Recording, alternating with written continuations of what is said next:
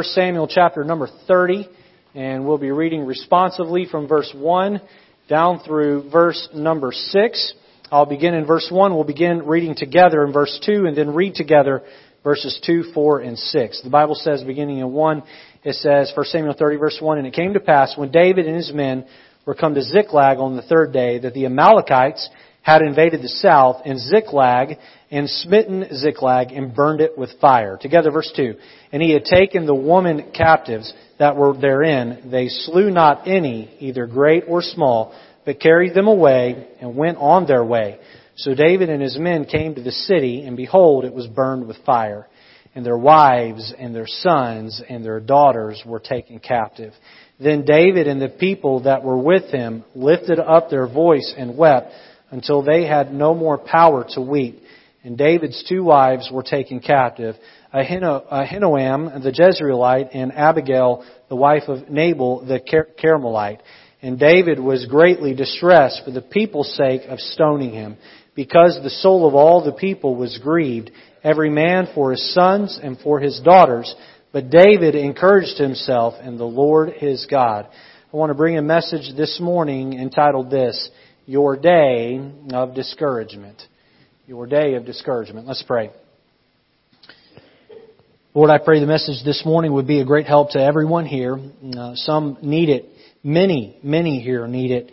A sermon like this today. And then, Lord, others, uh, they're standing on a mountaintop and their life seemingly has little to no problems. But, Lord, we all know that where we stand on a mountaintop, the valley's just on the other side. So we pray, Lord, that those that don't need it today will tuck it away for their future day of discouragement Lord, encourage our hearts through your word. We're thankful for the church house where we can be encouraged, uh, just the synergy in the room of being around each other.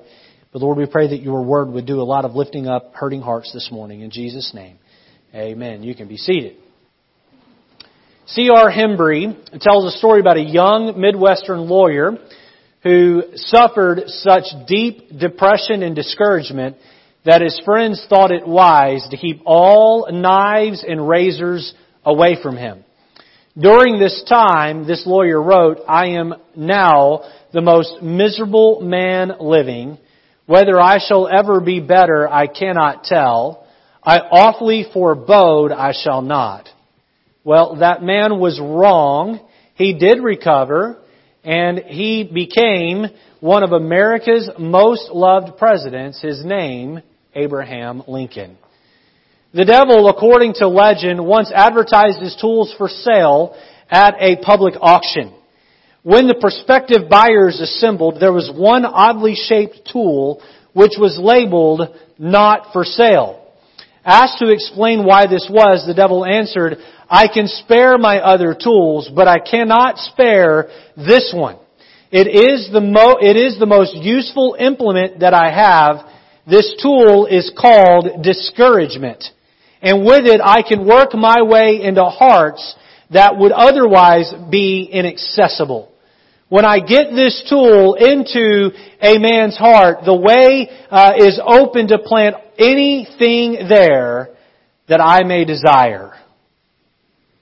Two years ago, I developed a method of sermon preparation where I'd go away for uh, three to four days, three, four, five days, and get by myself with a, a, a, prayer list, a Bible, and a preaching calendar, and I would hang an idea on the uh, different dates of the calendar for the next 12 months or the upcoming year. I do that every fall, and since I've been doing that, I, I re- rarely ever, if ever, waver from my preaching calendar. I preach what is scheduled to be preached all the way through the end of the year. I have today decided to waver away from what I had scheduled to preach. And instead, I uh, feel led, very led by the Lord to preach uh, this message today. So this is somewhat spontaneous, but uh, very much prayed over. And I believe that God wants to use this message to help a bunch of folks uh, today who are discouraged. As the pastor, I do my best to keep my finger on the pulse of the church. And uh, there are a whole bunch of you here today that are carrying some pretty heavy things. You're hurting on the inside. And uh, maybe I know about it or a couple of other people know about it. No one else knows about it. You come to church and you put on a good face and, and do your best to smile and be an encouragement to others, but deep down inside you're hurting. There are others of you here today, you are in your day of discouragement and you're struggling, uh, but I don't know about it, and really no one here at the church knows about it. You're a private person, and you keep things like uh, this close to the vest. Wherever you are today, whatever the reason why you're discouraged, I want the I, I want to take the Bible and the story of David and show you that no matter how dark the clouds that are hanging over your head, uh, God can help you to make it through, and you can be encouraged. Many of you here today are discouraged, and I'll say this for a variety of reasons. Some of you here today are dealing with sickness. Um, sickness in your own body, sickness in the body of a loved one, and it's just really got you wore down and discouraged. Some are dealing with death in the family. I mentioned the three folks at the beginning of the service who've recently had a loved one pass. Others have fallen on hard times financially, or the concept of financial uncertainty is lingering in their near future, or maybe even there now, and you don't know how you're going to pay your bills. You don't see a path ahead to do it and uh, you um, you're discouraged because of that. Uh, some are spiritually empty because your life has gotten out of balance, and you're here this morning, but you're spiritually quite carnal, and uh, you're empty, and you feel uh, discouraged and down and uh, uh, depressed, and and and just. needing a shot in the arm spiritually. Others are dealing with the heartache of a wayward child. Many of you here today are dealing with the heartache of an adult child that is not living their life the way that you had raised them uh, to live their life, and it is hurting you down inside. It's a constant burden that you carry. I can think back in my life to times where um, I have been down, uh, hurt, depressed, sad, and even when I'm smiling on the outside, my heart hurts on the inside. How many of you here know what I'm talking about? You know what I'm talking about? Uh, it just hurts. And even when you're not thinking about it, it's just there. It's there. You go to bed with it, you wake up with it, and you're in your day of discouragement. I propose that one of the beautiful things about the Bible are the stories and the characters in those stories that uh, with with whom we can relate there is very little that you can face in your life right now that someone hasn't gone through, some Bible character hasn't gone through as well. I propose that when life has kicked you in the mouth, that you turn to God's Word to find the answers on how to respond and how to make it through. So this morning what I would like to do is I would like for us to look at three main thoughts as we discuss the vital topic of how to handle your day of discouragement. And these three thoughts will revolve around the life of David. David, like so many other Bible characters, his life was a roller coaster ride. It was up and it was down. It was happy and it was sad. There were times where righteousness reigned in his life and evil oppressed in his life. And I believe today as we look at David's journey, David's, uh, David's uh, uh, roller coaster ride of life, all of us will be able to relate with David in some way. And I hope as we get back over to 1 Samuel 30 toward the end of the message that you will follow David's example and find that encouragement in the Lord that uh, that uh, just as he did. Let's jump in this morning and begin looking at point number one: David's discovery. David's discovery. Now, uh, David was just a, turn over to 1 Samuel 16 in your Bibles there. David was just a lad like many other lads like him who had been assigned to the field to raise the sheep. Now, his father Jesse had a whole bunch of children and just like uh, farmers of yesteryear and even some farmers today have lots of children, David's dad was a farmer and he had lots of children. You say, well, well, why would you have lots of children as a farmer? Because that's called free labor right? Uh, we uh, we rented a we rented an area to do our men's camp out, and the gentleman that is running that that uh, farm, he inherited it from his father, and he has no children. and uh, he just seemed stressed out the whole time I was around him. And he said, "It is hard to come by good help." And I said, "Well, help of, ye- uh, of yesteryear, they would have had nine children, and then that would have been their help. You train them from the time they're little." But David's dad had a bunch of boys because he had uh, animals to take care of and tend to. And David, like many other boys his age, was out in a field tending to the sheep, uh, uh, uh taking care of them, and uh, nobody knew at that time, really, in the grand scheme of thing, things, who David was, but God knew who David was, and God saw David's heart. He saw the relationship that was being developed uh, with him through David as David began to seek out the heart of God. And God made sure that David's number was dialed when the time was right. Letter A, notice God's plan. God's plan. Look at 1 Samuel chapter 16 and verse number 10. We'll read it in just a moment here, but let me just say leading up to this that Saul was the king of Israel and Saul had sinned against God and had forfeited the right to be uh, Israel's king and also forfeited the right of his lineage to lead in that kingdom. And so God had sent Samuel to, uh, who was Israel's prophet, to ordain David as a young man to be the next king. And so uh, Samuel arrives at the doorstep of Jesse's house and knows that all Jesse knows when he arrives is that it's going to be one of Jesse's sons. So one at a time from the eldest on down, they came by. And these boys were impressive on the outside, but uh, we know the famous verse in 16 here is, uh, uh, "Man looketh on the outward appearance, but God looketh upon or seeth the heart."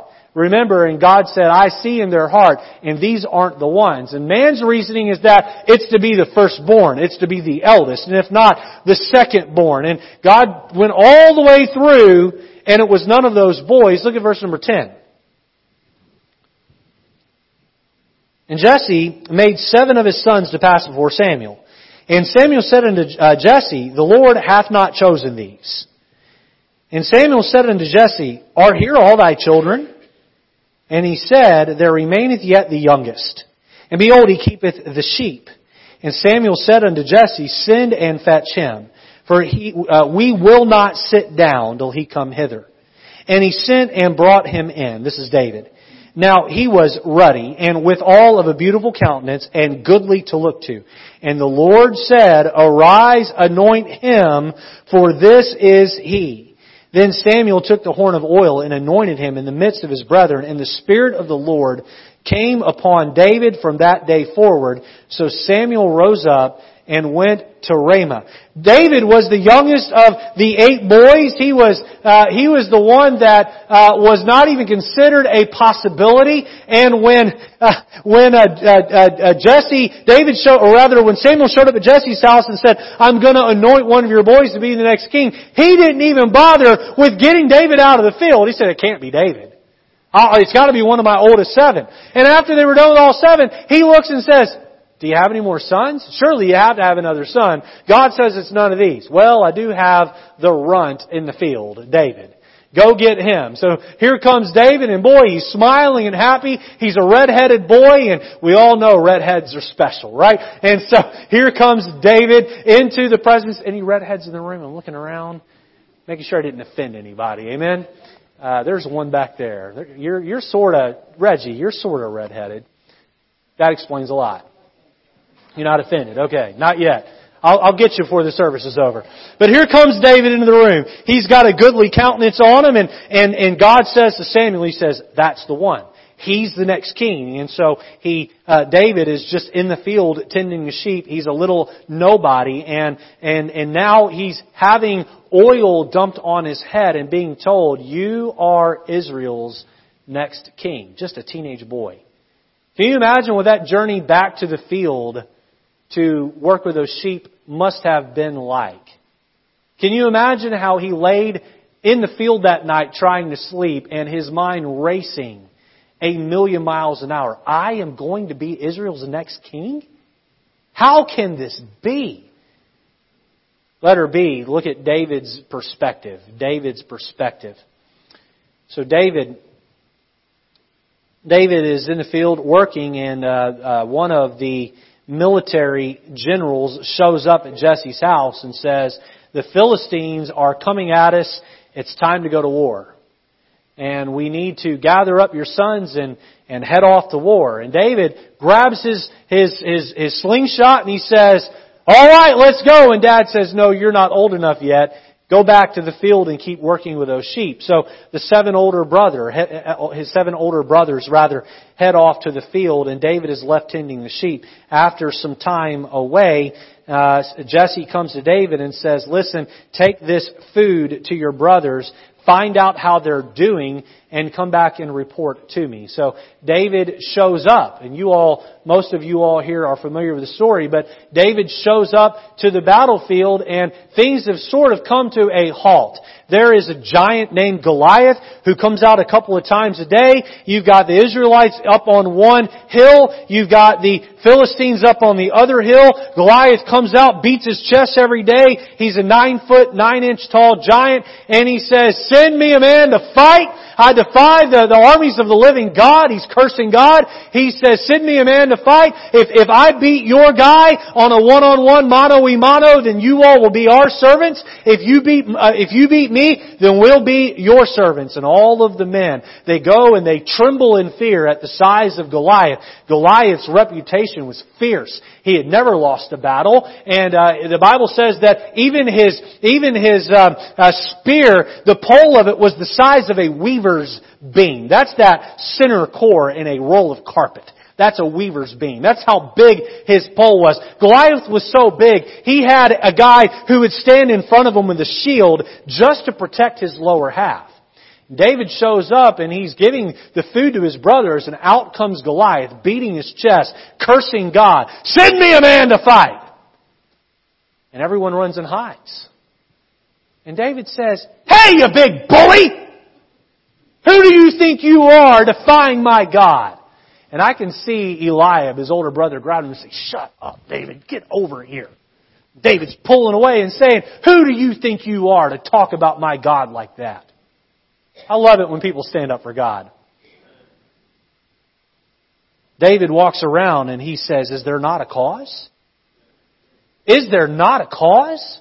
Well, word gets back to Saul that this little teenage boy, he, he's so, uh, either he's so godly or he's lost his mind and he's willing to go in that valley and fight that giant. So he's brought in the presence of Saul, and Saul says, okay, well if you're going to go out and fight him, you need to have armor on. So Saul's a giant man. The Bible says he was uh, head and shoulders taller than the other Israelites, and so that would have put him, uh, considering the average height of a Hebrew man, that would probably put him at about five foot ten. Is that not right? Am I picking on Hebrews being short? You all are asleep this morning. You need to wake up or pretend to laugh at my jokes, okay, even if they're not funny. Thank you, I appreciate that. All right, uh, and so, uh, but he puts on the armor of David, or puts on Saul's armor, and it's just hanging off of him, and he says, "Look, I can't go to war with your weapons. I need to go to war with my weapons." So he goes and he gets a, a handful of rocks, and he's he's he's putting them in his satchel pocket, and he's got his sling, and down into the valley he goes to fight this giant. Goliath is a, is a seasoned veteran of war, a fierce giant. David is a short little, freckled faced, red haired teenager with no armor and just a, a, a slingshot and some rocks. And into the valley he goes, and you say, how could David do that. Again, letter B, David's perspective. Look at verse 41 of 1 Samuel 17. And the Philistine came on and drew near unto David, and the man that bare uh, the shield went before him. And when the Philistine looked about and saw David, he disdained him, for he was but a youth and ruddy and of a fair countenance. And the Philistine said unto David, Am I a dog? That thou shouldest come to me with staves? And the Philistine cursed David by his gods. And the Philistine said to David, Come to me and I will give thy flesh and the fowls of the air and to the beasts of the field. Basically, I'm going to rip you limb for limb and feed the birds with your body. And then said David to the Philistine, Thou comest to me with the sword and with the spear. Here's the perspective. And with the shield. But I come to thee in the name of the Lord of hosts, the God of the armies of Israel, whom thou hast defied. This day will the Lord deliver thee into mine hand and I will smite thee and take thy head from thee, and I will give the carcasses of the host of the Philistines this day unto the fowls of the air and unto the wild beasts of the earth, that all the earth may know that there is a God in Israel.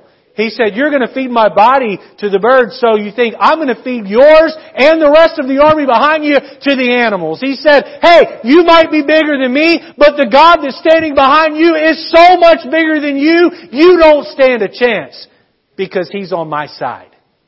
David had a perspective that the rest of the Israelites couldn't see. They saw the giant and David saw the God behind the giant.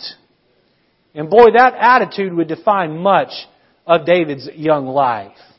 David goes down in the valley. He pulls out a stone. He sticks that in that sling. I've heard say that God guided that rock to the Goliath's forehead, and that very well may be. We may get to heaven and find out. But here's what I know from studying the life of David. David was a prepared man. David had already killed a bear and a, a lion, uh, uh, uh, protecting his sheep, and so probably used that slingshot to wound them so he could kill them. But David was probably a marksman, and David probably could have hit him in the head with with or without God's help. With this much I know, when that rock left, whether it was on target or not, God made sure it got to its target and it struck Goliath right between the eyes and knocked him out cold and David ran over and drew that giant uh, uh, uh sword out of the sheath and stood on top of him and chopped off his head.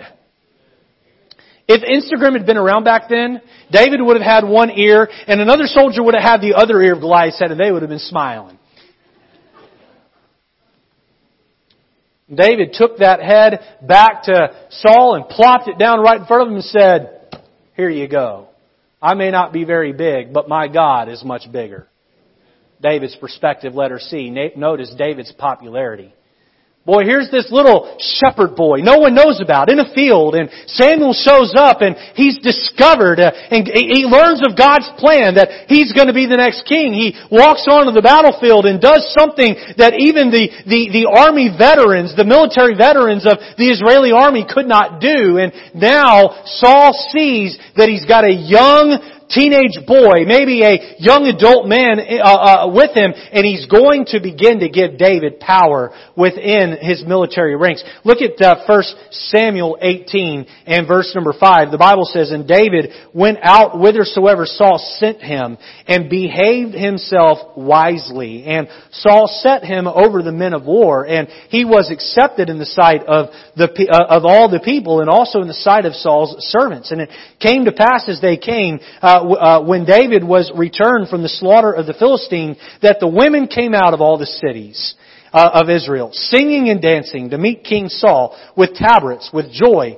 and with instruments of music. And, w- and the women answered one another as they played and said, Saul hath slain his thousands, and David his ten thousands. Maybe a slight exaggeration, especially early on in David's military career. Verse 8, and Saul was very wroth and the saying displeased him, and he said, They have ascribed unto David ten thousands, and to me they have ascribed but thousands. And what can he have more but the kingdom? And Saul eyed David from that day forward.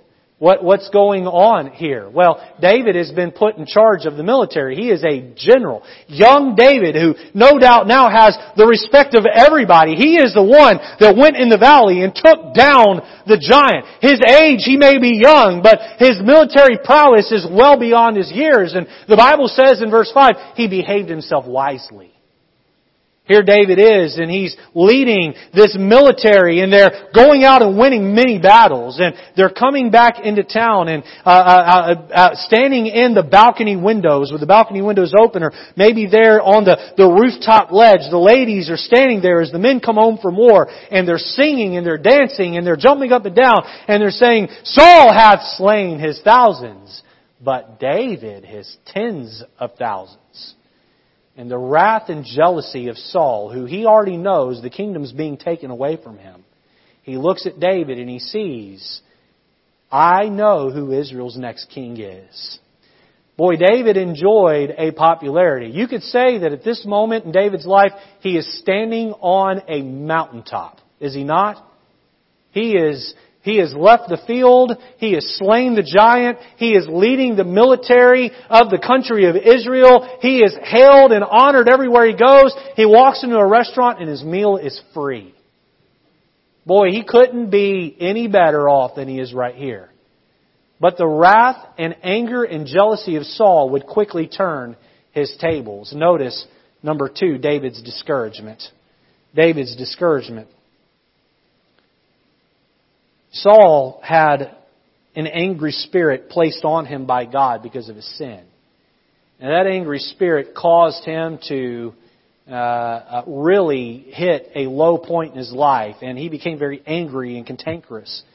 And so David, who had mastered the harp while a shepherd boy, was sent into the throne room where Saul was with his angry, cantankerous spirit. And David would sit there and play the harp. And that harp music would take the angry spirit of Saul away. And so it became a habit that when Saul hit a bad mood, David, as the general and also as a musician, would go in and play his harp and settle Saul down. Well, one day, sitting there watching David play the harp, instead of being soothed and calm, he's eyeballing David. And in his head, he's thinking to himself, how dare this little boy, this runt, sit here and do this. This runt is going to take over my kingdom. He takes the javelin next to him and he throws it at David in an attempt to kill him. And it whizzes past David's head and it sticks in the wall. David gets up and leaves.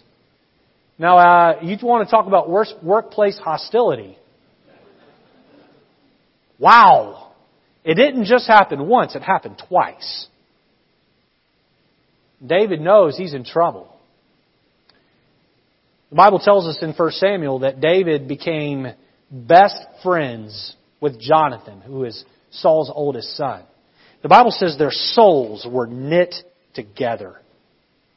And Jonathan took up David's cause. Jonathan knew that David was going to be the next king, and Jonathan was at total peace with it. Jonathan loved David and supported David. And listen, had that not happened, this story probably would have played out quite a bit different. God still would have protected David as the next king. But, but God used that union to help protect David. After the second time, the javelin whizzed by his ear, David looks at Jonathan and says, Hey, I don't think your dad's a fan. He says, uh, I think that maybe I need to get lost. He said, here's what we're going to do. He said, the new moon is coming. And every month when the new moon comes, we have a big feast uh, in the in the palace. He said, um, he said, I'm not going to show up. I'm one of the uh, king's right hand men. I've married, even at this point, he'd married the king's daughter.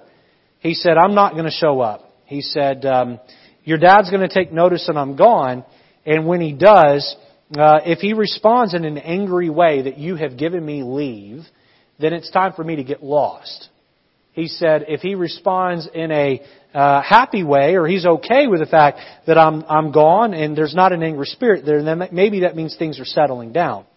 So sure enough, the first day David's not there, Saul says, well, maybe he's not feeling well. The second day he wasn't there, Saul goes to Jonathan and says, where's David? And Jonathan says, well, uh, his father was having a feast and his older brother requested that he come and so I gave him permission to be gone. And Saul gets really angry with Jonathan and pins him against the wall and says, how dare you let him not be here? Saul had every intent of killing David and Saul even attempted to kill Jonathan for having let him go. And when now that Jonathan's life's been put at risk, Jonathan goes out in the field and through um, some secret messages with a bow and arrow and something they had planned ahead of time, the message is sent to David, you, you've, got to, you've got to go on the run. You've got to leave. David and Jonathan hug each other and kiss each other's cheeks, as was the culture back then. Men, don't try to kiss my cheeks. Glory, hallelujah. Um, but that was the culture back then. And off, the, off he went, and now he became a fugitive from the law of Saul. He's being chased. I imagine there were many nights that Saul slept under a tree or in a cave, and he looked up to God and said, I'm supposed to be the next king? And I'm not even welcome to my own country? Look with me at uh, 1 Samuel 18, verse 10. And it came to pass on the morrow that the evil spirit from Saul, from God came upon Saul, and he prophesied in the midst of the house, and David played with his hand, as at other times, and there was a javelin in Saul's hand. Saul cast the javelin, for he said, I will smite David, even to the wall with it. And David avoided out of his presence twice. Look down at chapter 21 and verse 10. Chapter 21 and verse 10.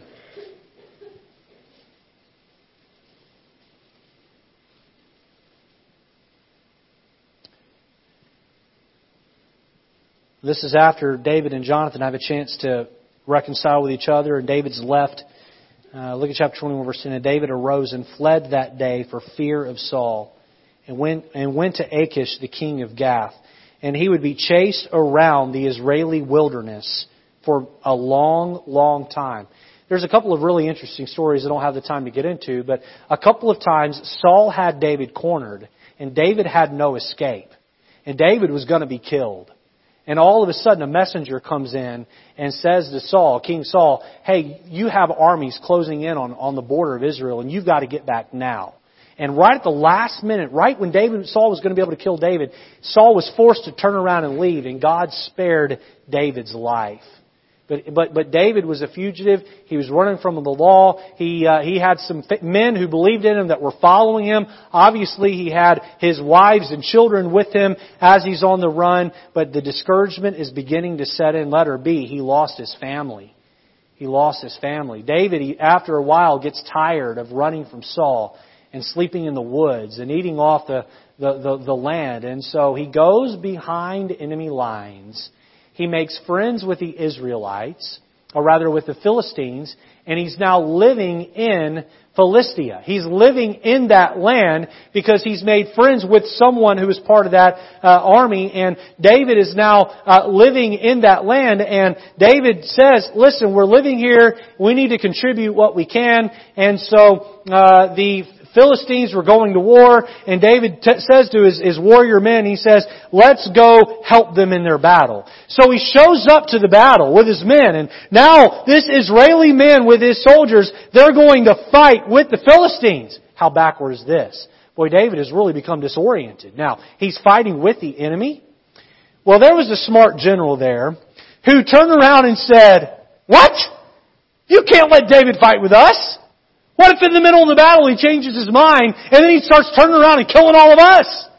Send him home. So David turned around and he went home.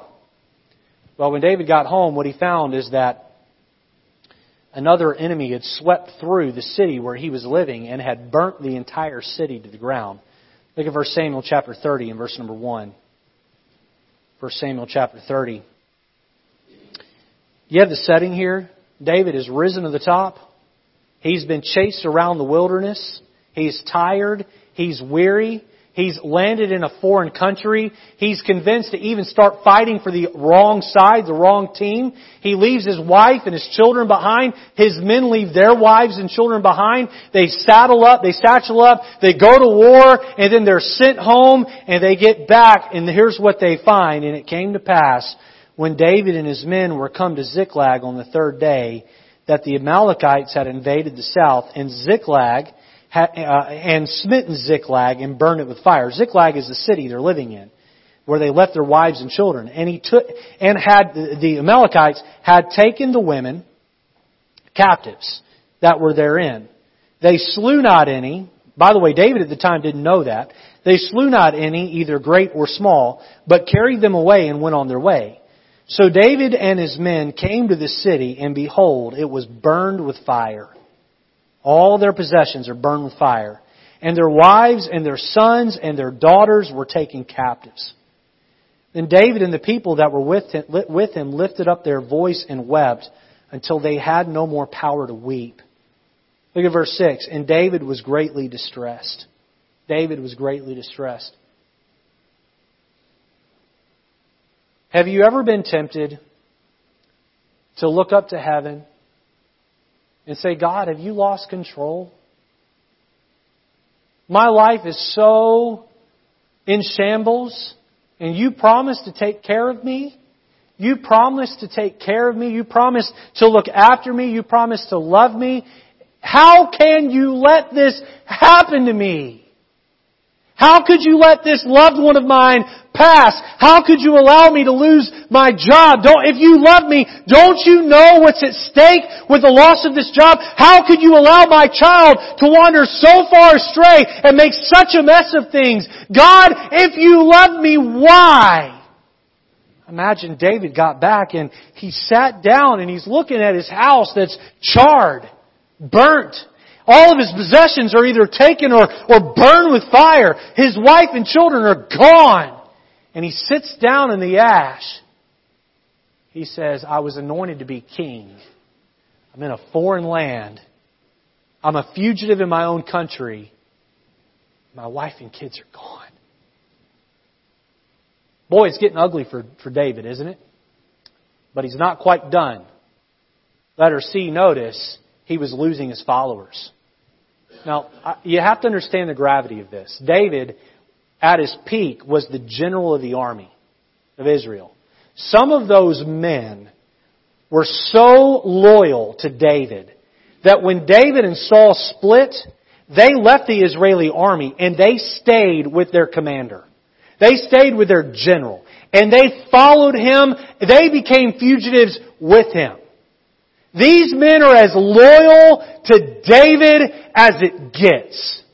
But now that their wives and their children have been taken, even they are beginning to lose faith in their leader. Look at verse 6. And David was greatly distressed, for the people spake of stoning him. Because the soul of all the people was grieved, every man for his sons and for his daughters. Here David is, sitting in the ash heap of his home, walking around and watching as his men weep as their possessions are burned and their wives and children are gone. And the men begin to get together and they begin to talk about how they can drag David down to a pit and kill him with stones. David's a fugitive of the law. David's lost his family. And now David is beginning to lose his followers. His day of discouragement. His day of discouragement. Some of you may not have had it quite that bad, but boy, if we were to write down all the details of the problems that you're going through and the pain and the hurt and the suffering of your soul, you'd say, Pastor, I don't know that I can hold a stick to David, but boy, it's tough right now and my heart is sad and it hurts. I feel as though folks have betrayed me and stabbed me in the back. I feel as though I've been wronged and, and, and I'm sitting here and I'm licking my wounds. Where do I go? What do I do? Number three, notice David's decision. David's decision. Okay, David, what are you going to do? What are you going to do? Do you know that when life hits you between the eyes, kicks you in the teeth, it's okay for a minute to sit and lick your wounds. It's okay for you to throw yourself a little pity party. But you can't stay there. You hearing me? You can't live there. A whole lot of people will have a hard time coming their life. They walk down in the valley and they get there and they stay there because they don't want to muster up the strength to walk back up the mountaintop.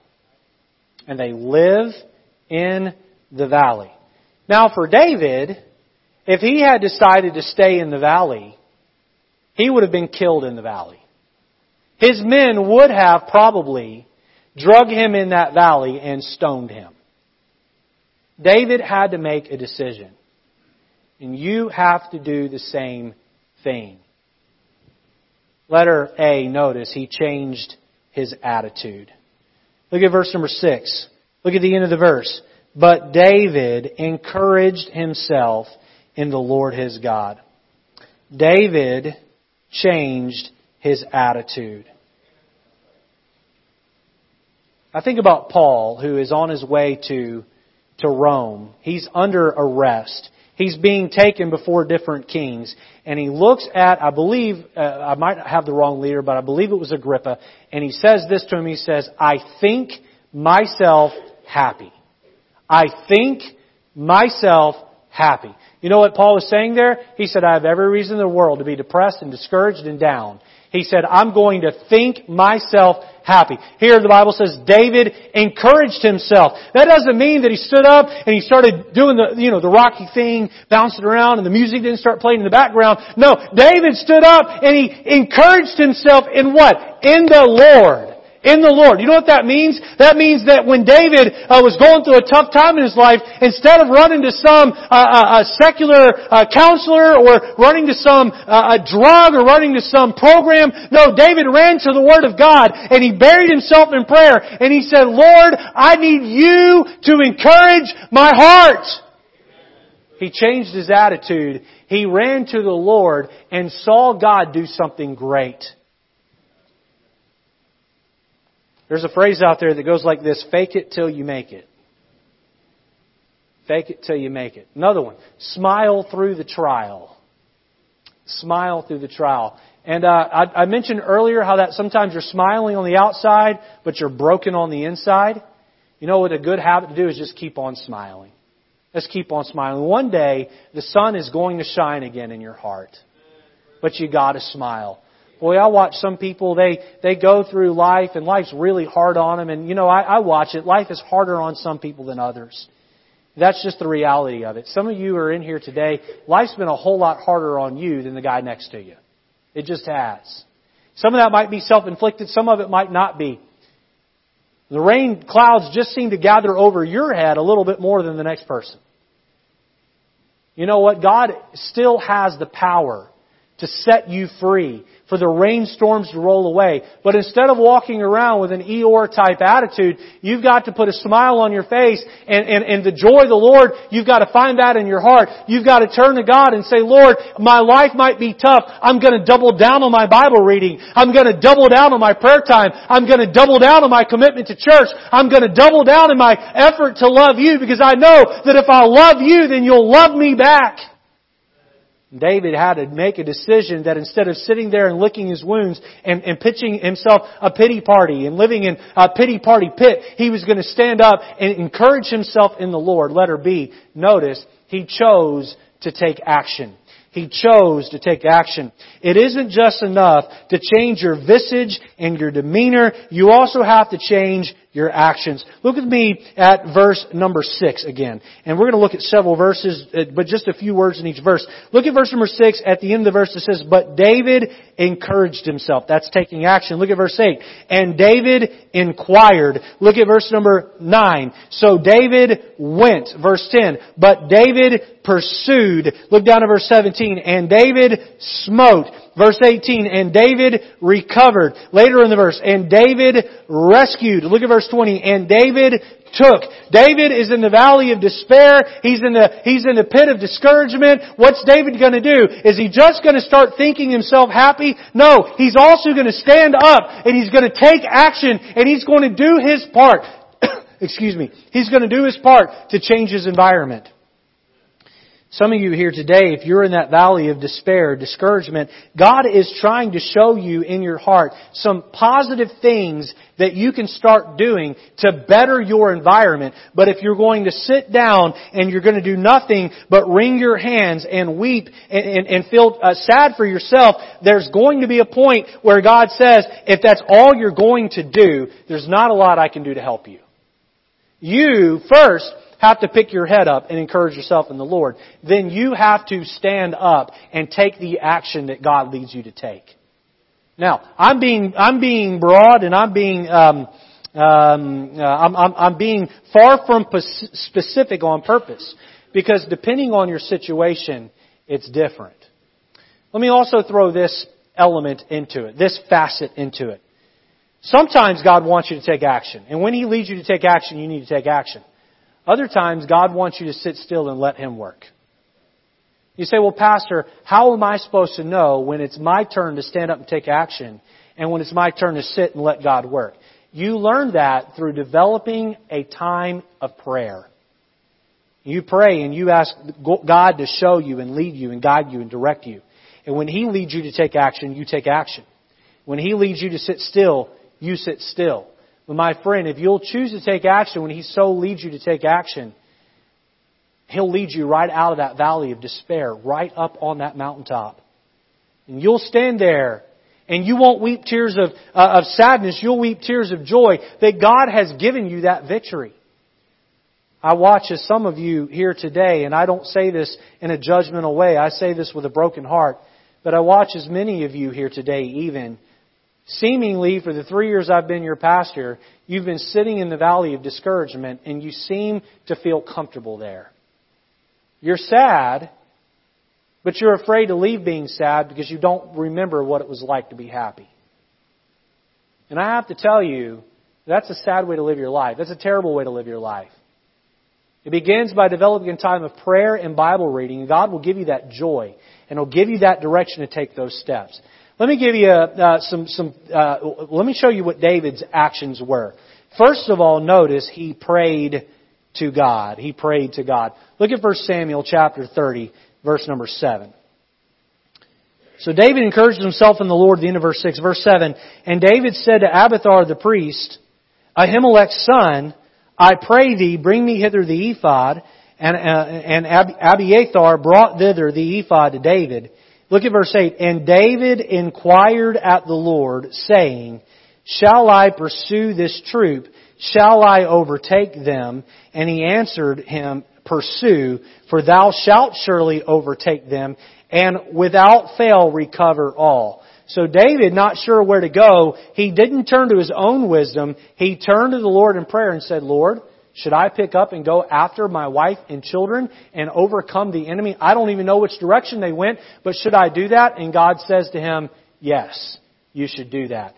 How do you know what to do when you're in your day of discouragement and it just seems like you're in the jungle uh, uh, of emotional weirdness and you don't even know what's up, down, left, right. You don't know which way to start going. You begin in prayer. You begin in prayer. That's the first thing you do. You turn to the Lord in prayer. Let me just encourage you with this as well while we're on this. I'm almost done. Let me encourage you with this.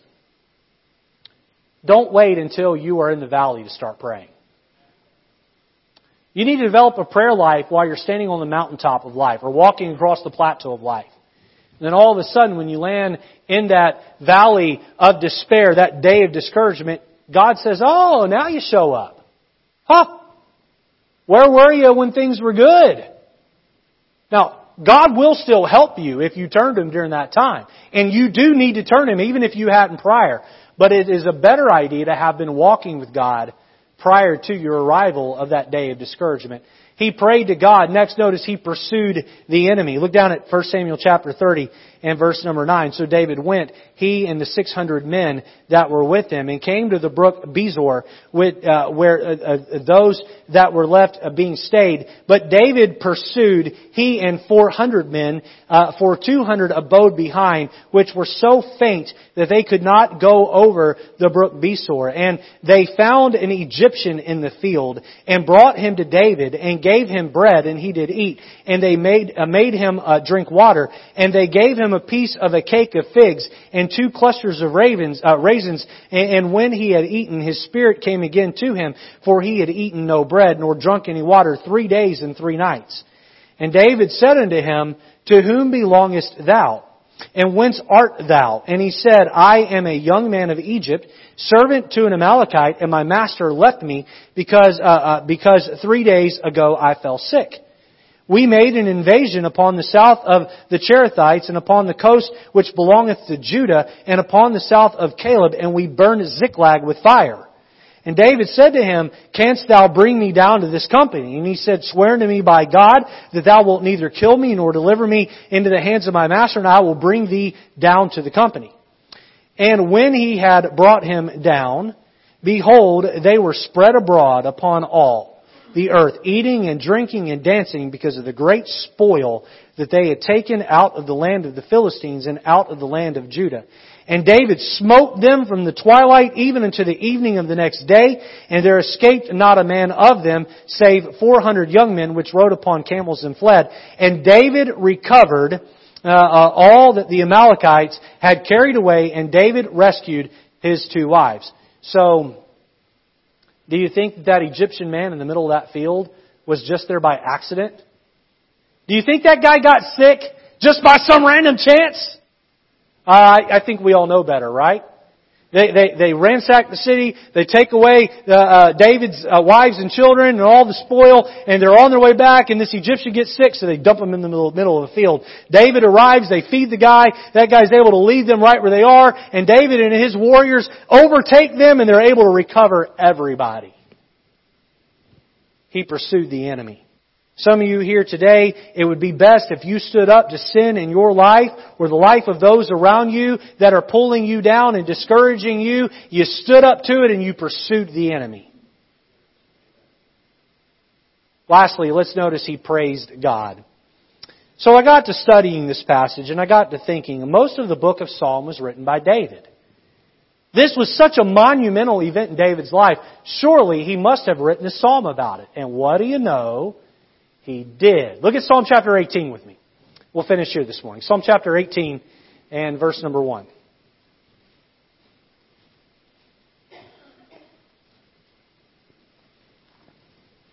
Now, right after chapter 30 is chapter 31, and in chapter 31, Saul dies in battle. So the event, and that's reported back to him, 2 Samuel chapter 1. Uh, that event of, of his uh, journey in Ziklag and the death of Saul uh, this psalm was written shortly after those events would have taken. In fact, if you look at the top of the psalm, it says David's psalm of thanksgiving for God's manifold, uh, or rather, I'm sorry, that's in, in my notes. Uh, above verse 1, Lord who spake uh, unto the Lord the words of the song in the day that the Lord delivered him uh, from the hand of all his enemies, that would be the, the Amalekites, and from the hand of Saul. Okay? So this is written right after that happened. Look at verse 1. Here, David is praising God for giving him the victory in that day of discouragement. I will love thee, O Lord, my strength. The Lord is my rock and my fortress and my deliverer. My God, my strength, in whom I will trust. My buckler and the horn of my salvation and my high tower. I will call upon the Lord who is worthy to be praised. So shall I be saved from mine enemies. The sorrows of death compassed me, and the floods of ungodly men made me afraid. The sorrows of hell compassed me about. The snares of death prevented me. In my distress, I called upon the Lord, speaking of 1 Samuel 30, verse number uh, 7 and 8. I called upon the Lord and cried unto my God, and he heard my voice out of his temple, and my cry came before him, even into his ears. David took time to praise God because God had delivered him in his day of discouragement. Christian, if you're here today and you are discouraged, can I tell you something? God wants to deliver you just the way He delivered David. And we are so blessed that we have the formula of how to be delivered in His Word. We must change our attitude. We must take action. And as God so leads in your life, you make sure you follow those steps. Let's have our heads bowed and our eyes closed. Lord, this morning there are many folks here that are carrying many heavy burdens and many discouraging burdens. Some are possibly the result of their own wrongdoing, and some are sitting beneath the wrongdoing of others, and then some, Lord, are just the cycle of life and the hardships of life. Lord, however the various folks in the day of discouragement arrive there, Lord, I pray they would turn to you, that you would help see them through. Holy Spirit of God, would you comfort their hurting hearts? Would you help them, Lord, to muster up the energy to walk out of the valley, to stand on the mountaintop of joy once again? Lord, we know you love us. We don't always understand every aspect of your love and how your love works, but help us always to trust you and never to waver in that trust. With our heads bowed and eyes closed, how many here this morning say, Pastor, I am going through a day of discouragement.